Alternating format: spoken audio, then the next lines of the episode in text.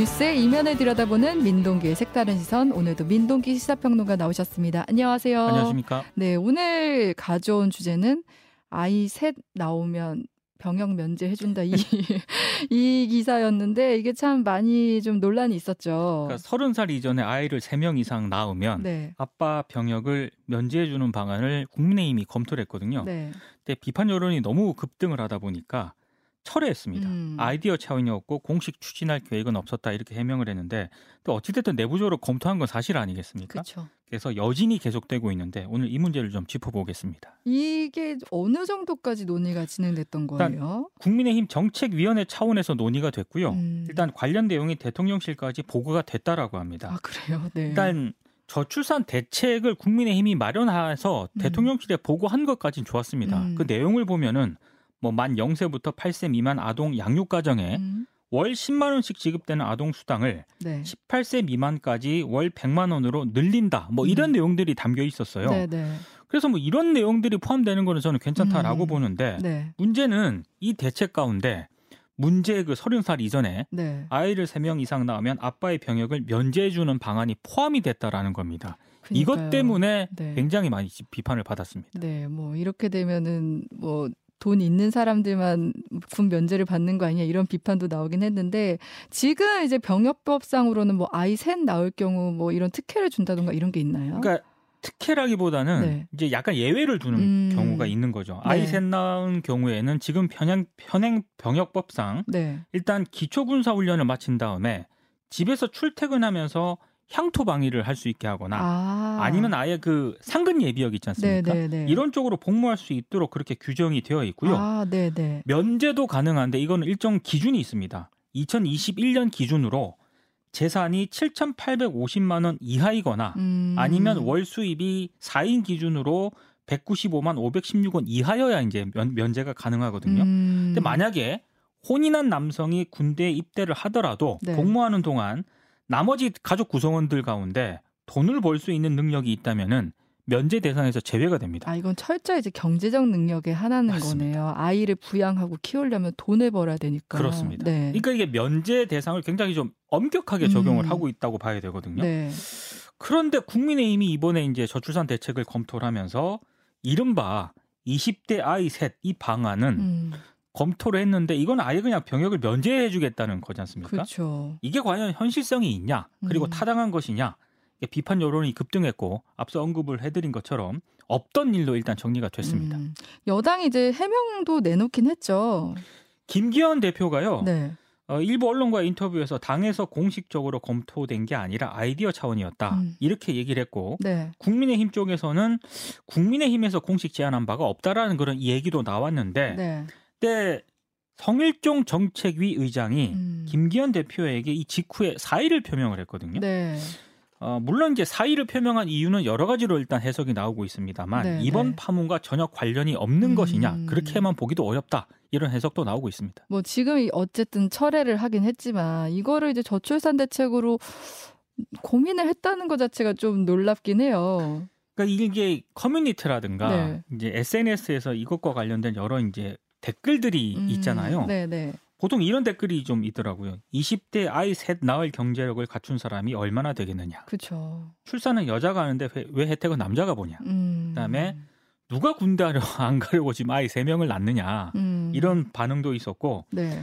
어, 아까 진행자께서도 언급을 해주셨지만 요즘은 아이 세명 낳으려면 능력이 돼야 된다. 그렇죠. 결국에는 이거 특정 계층에게만 유리한 정책이 되지 않겠느냐 네. 이런 반응도 있었습니다. 음. 그리고 여성들이 더 결혼을 안 할 것 같다. 오. 왜냐하면 결혼도 하기 싫어하는데 이 세 명을 출산하라는 거라는 얘기인데 그러니까요. 차라리 정규직 취업을 시켜달라 이런 반응도 아. 있었습니다.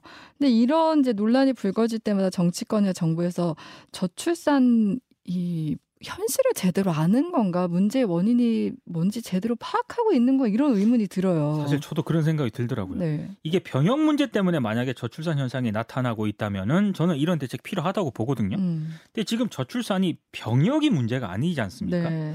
그러니까 왜 젊은 세대들이 결혼에 부정적이고 아이 낳기를 꺼려 하는가? 그리고 결혼 양육 실태에 대해서 제대로 알고 있는가? 음. 어떤 댓글을 보니까 정말 1도 모르는 것 같다 이런 반응도 있더라고요. 네네. 통계청이 지난 16일에 2022년 혼인 이호 통계를 발표를 했거든요. 네. 근데 여기서 보면은 한국의 평균 초혼 연령이 남성은 33.7세, 음. 여성은 31.3세로 나타났습니다. 네. 그러니까 초혼 연령 자체가 30대를 넘어섰다는 얘기지 않습니까? 그렇죠. 근데 지금 집권 여당에서 20대 아이 셋을 낳으면 아빠에게 병역 혜택을 주겠다라고 하는 게 음. 이게 현실성이 있냐 이런 비판이 나올 수밖에 없습니다. 그러니까 늘 이런 저출산 대책 나오면 좀 답답한 게 아이 많이 나오면 뭐 돈을 줄게, 뭐 해줄게 이 차원에서 벗어나지 못하는 것 같아요. 맞습니다. 네. 그래서 저는 이럴 때 벤치마킹이 진짜 필요하다라고 보거든요. 네.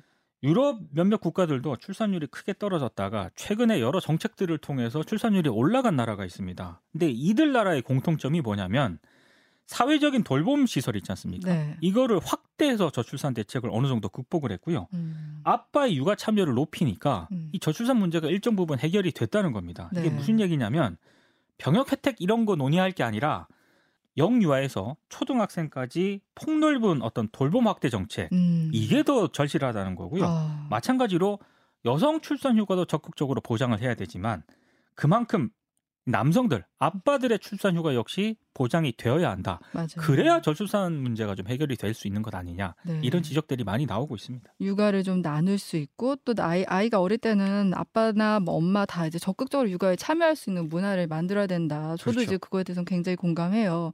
근데 지금 이제 결혼할 커플들 못지않게 사실 결혼을 안 하는 것도 좀 원인이긴 하잖아요. 그래서요 네. 여성계 등에서 지속적으로 주장해온 바가 계속 출산율만 좀 쳐다보지 말라는 그런 어. 얘기를 계속하고 있습니다. 왜냐하면 젊은 층이 결혼 안 하려고 하지 않습니까? 네. 그 상황을 함께 들여다봐야 저출산 문제의 실효성을 갖출 수 있다는 그런 얘기인데 네. 실제로 최근 통계라든가 여론조사 등을 보면은요 결혼은 꼭 안 해도 된다라는 의견이 만만치 않고요 음. 아이 낳지 않겠다 이런 비중이 점점 늘어나고 있습니다. 네, 네. 그러니까 왜겠습니까? 이 그것도 그런 것도 여론조사 때 다 물어보거든요. 네. 경제적 이유, 음. 육아 문제 음. 이런 문제를 꼽고 있습니다. 네. 그러니까 20, 30대에게는 연애라든가 결혼이 어떤 자연스러운 생애 과정에서 해야 되는 그런 문제가 아니라 굉장히 부담스러운 일로 여겨지고 있다라고 하는 건데 이런 인식 자체를 바꿔야 되는 거겠죠. 음, 그래서 이제 좀 정책들이 종합적으로 봐야 된다 이런 얘기가 나오잖아요. 네. 그러니까 일자리가 있어야 경제적인 문제가 음. 해결이 될 거고요. 경제적인 문제가 일정 부분 해결이 돼야 결혼도 할 수 있는 거 아니겠습니까? 음, 그쵸, 그리고 네. 아이의 육아와 교육을 비롯해서 뭐 의료와 같은 어떤 복지 시스템이 기본적으로 가동이 될 수 있다. 음. 이런 인식이 있어야 결혼을 해서 아이를 낳는 거 아니겠습니까? 네. 근데 정부 대책의 초점은 아까 잠깐 언급을 해주셨지만 일단 아이 낳아봐라. 음. 그러면 빚 우리가 탕감해 줄게. 그리고 병역도 일정 정도 면제해 줄게. 뭐 이런 식이거든요. 네, 네. 근데 이런 인식이 계속되면은 아무리 예산 많이 투입한다 하더라도 저는 이 문제 해결할 수 없다고 봅니다. 음, 그 한국의 저출산 문제가 좀 세계적으로 주목을 받고 있죠. 네. 그 외신들도 굉장히 많이 보도를 하고 있거든요. 네. 근데 외신도 그렇고 외국의 어떤 그런 연구 기관들이 공통적으로 지적을 하는 게 왜 네. 한국의 저출산 문제가 심각하냐?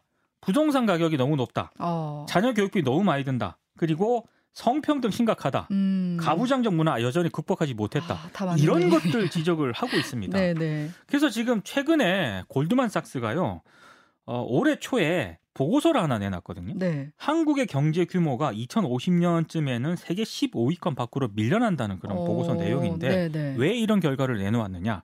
국가 경제 규모를 결정한 핵심 요소가 결국에는 인구인데 음. 한국 같은 경우에는 지난해 합계 출산율이 0.78명이지 않습니까? 네. 그러니까 당연히 이제 경쟁력이 낮아질 수밖에 그렇죠. 없는 거고요. 네, 네. 그래서 제가 들었던 생각은 진짜로 빨리 종합적인 대책을 세우지 않으면은 국가의 존립 자체가 위협을 받게 되는 정말 영화 속에서나 나올 아. 수 있는 그런 상황들이 실제로 현실화될 수도 있을 것 같다. 음. 이런 생각을 좀 해봤습니다. 그러니까 이게 심각하다 다들 말은 하고 체감을 하면서 정말 출산을 유인할 수 있는 제대로 된 정책이 안 나오는 것 같아요. 맞습니다. 그러니까 시혜적인 정책 말고 아 내가 정말 결혼해서 애를 낳으면 행복하겠구나 이런 환경을 만들어주는 게 우선돼야 되지 않을까 이런 그렇죠. 생각이 듭니다. 네.